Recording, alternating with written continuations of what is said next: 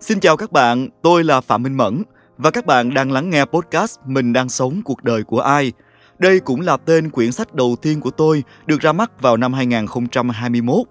Hy vọng rằng nó sẽ mang đến cho các bạn những trải nghiệm thú vị khi lắng nghe qua từng tập podcast cùng với tôi.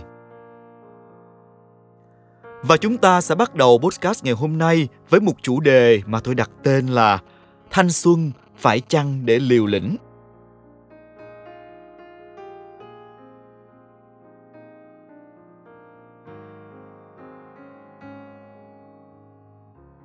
Cuộc đời này, có người mộng đi tới chân trời góc bể. Có người chỉ mong bình yên ở nơi chốn đi về quen thuộc. Có người mơ giấc nam kha. Có người chỉ ước được sống một cuộc đời giản dị. Ai cũng có những chân trời và những mộng tưởng cho riêng mình. Chẳng có cao siêu, cũng chẳng có tầm thường, chỉ có phù hợp. Nếu thương thì hãy ủng hộ. Nếu không thương thì hãy tôn trọng bằng cách chấp nhận. Có lẽ hạnh phúc lớn nhất chính là được tự do chọn lựa, và thành tựu lớn nhất là trở thành phiên bản tốt nhất của chính mình. Và một khi đã có đam mê, nhất định đừng từ bỏ. Tôi muốn bắt đầu chủ đề ngày hôm nay của mình bằng việc kể cho các bạn nghe một câu chuyện. Khoảng cuối tháng ba năm hai không không năm, lúc đó tôi khoảng mười bảy tuổi, đang chuẩn bị thi tốt nghiệp trung học phổ thông và đại học. Tôi nhớ sáng thứ hai là thời hạn cuối cùng để nộp hồ sơ tuyển sinh, chọn lựa ngành học tương lai mà mỗi chúng tôi muốn ứng tuyển. Tối ngày hôm trước, tôi có một cuộc trò chuyện rất dài với ba, và trên tay tôi còn đúng hai bộ hồ sơ. Một bộ tôi ghi danh vào Học viện Hành chính quốc gia, và bộ còn lại tôi ghi mong muốn vào khoa báo chí truyền thông của trường Nhân văn. Lẽ ra là tôi mua dư mấy bộ nữa, nhưng mà hình như viết sai hay là gạch xóa gì đó, cho nên là chỉ còn đúng hai bộ. Ba tôi đại ý nói, ông không có ép tôi chọn lựa tương lai, nhưng ông thể hiện nguyện vọng, mong tôi cân nhắc vào Học viện Hành chính quốc gia.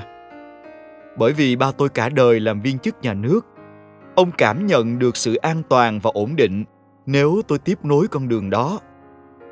Còn với ngành báo chí, ba tôi thú nhận là ông không biết gì nhiều để định hướng, nhưng thâm tâm ông cho rằng sau này có thể nó sẽ chông chênh.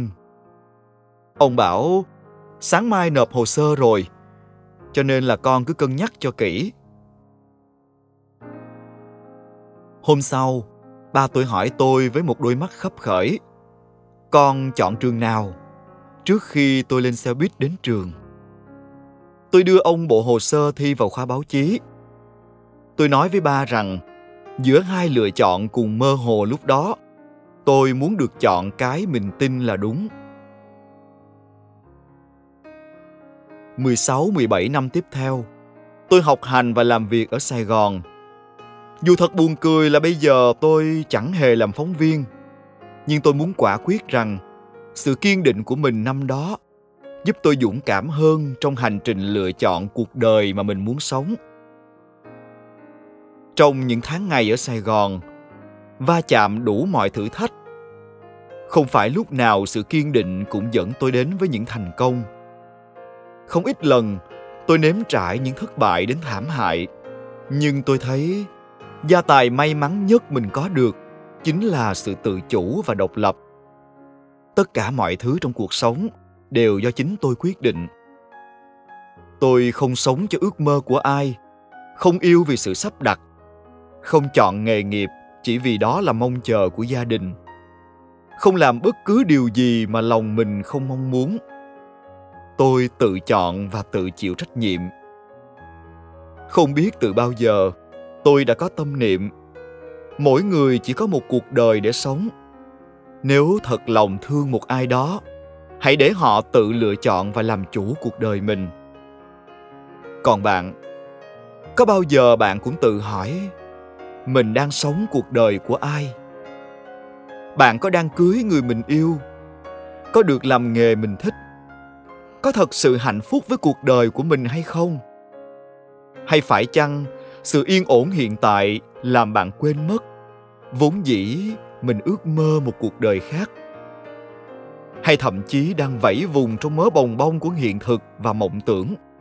Nhưng bạn không biết bấu víu vào đâu để thoát ra, cũng không biết phải chọn ra một lối đi nào cho riêng mình. Cuộc đời của bạn đang bị ai đó viết giùm.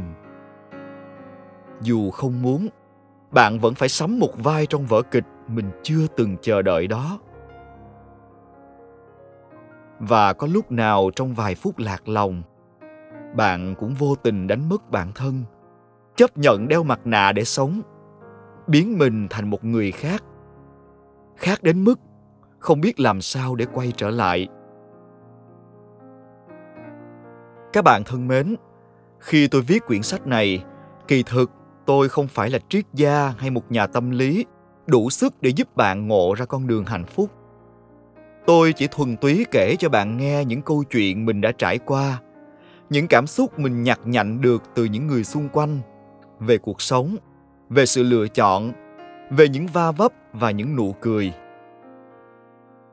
Thế nên sẽ thật vui nếu nó vô tình đồng cảm với những tâm tư, những trăn trở bạn đang có.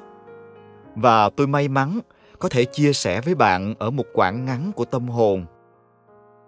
Tôi mong chúng ta có thể khích lệ lẫn nhau để cùng mạnh mẽ hơn, dũng cảm hơn khi trả lời câu hỏi: mình đang sống cuộc đời của ai? Cảm ơn các bạn bởi vì đã lắng nghe trọn vẹn podcast ngày hôm nay. Xin chào và hẹn gặp lại trong những tập tiếp theo. Hãy lắng nghe cùng với tôi nhé. Bye bye!